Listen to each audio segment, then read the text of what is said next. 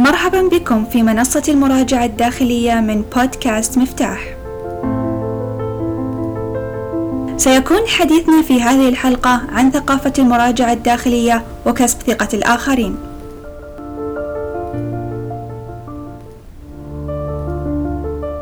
خلك مكاني واتخذ القرار من الأحسن أنك تجرب هالعمل بنفسك عشان تشوف النتيجة أنت مو على معرفة بهالمجال اللي تدقق فيه التوصيات هذه غير عملية ولا يمكن تطبيقها.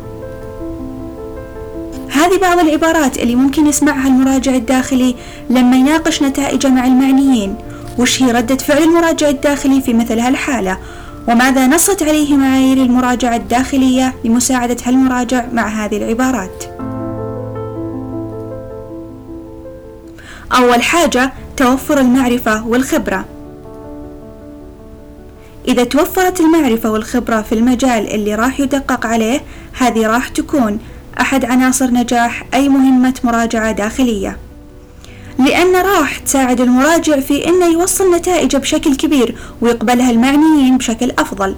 والأهم من هذا كله تكسب المعرفة والخبرة ثقة المراجع بنفسه وقدرته على مناقشة الموضوع اللي تم طرحه.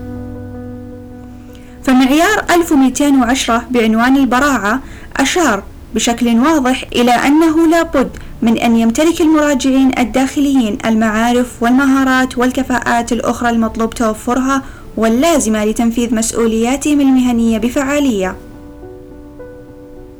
وكذلك المعيار وضح بأن البراعة تشمل مراعاة الأنشطة الحالية والاتجاهات والمواضيع الجديدة الناشئة التي تمكن المراجعين الداخليين من تقديم المشورة والتوصيات الملائمة.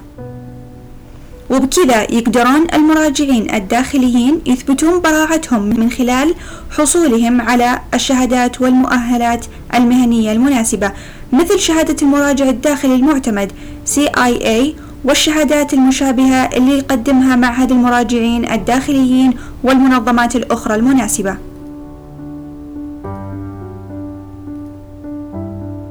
ثاني حاجة وهي مهارات التواصل والتفاوض والإقناع. أهم المهارات اللي لابد تكون عند كل مراجع واللي لازم يطورها بشكل مستمر هي مهارات التواصل والتفاوض والإقناع. بالإضافة إلى مهارات التعاون والتفكير الناقد. وهذا ضمن الإطار العالمي لكفاءة التدقيق الداخلي الصادر عن معهد المراجعين الداخليين العالمي. والمقصود بالكفاءة هي المعارف العلمية والخبرات العملية والقدرات والسمات الشخصية. واللي يميز إطار الكفاءة أنها تتضمن الخبرات التقنية وهي الخبرة في مجال إطار الممارسة المهنية للمراجعة الداخلية. وفي مجال الحوكمة وإدارة المخاطر والرقابة والخبرة في مجال الذكاء التجاري ومجموعة أخرى من الكفاءات اندرجت تحت الإطار وهي مهارة التواصل والإقناع والتفكير الناقد.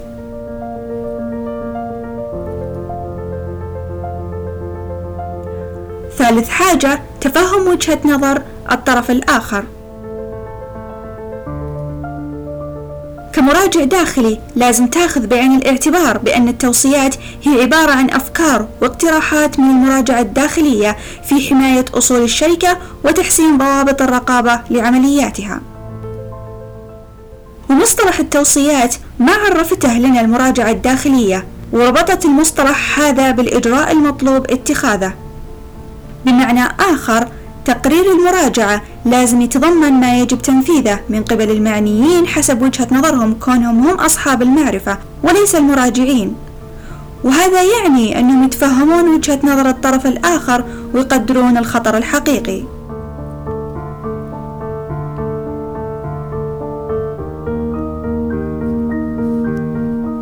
مفتاح أحد الوسائل الإثرائية في مجال المراجعة الداخلية.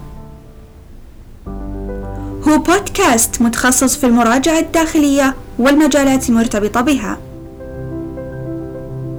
قصص حالات مقالات مواضيع متفرقة سيتم طرحها عبر مسامعكم. نسعد باقتراحاتكم ومشاركاتكم بإرسالها للبريد الإلكتروني للمنصة iap at iap.work أو عبر وسائل التواصل الاجتماعي. كانت معكم هيلا الشايقي من بودكاست مفتاح.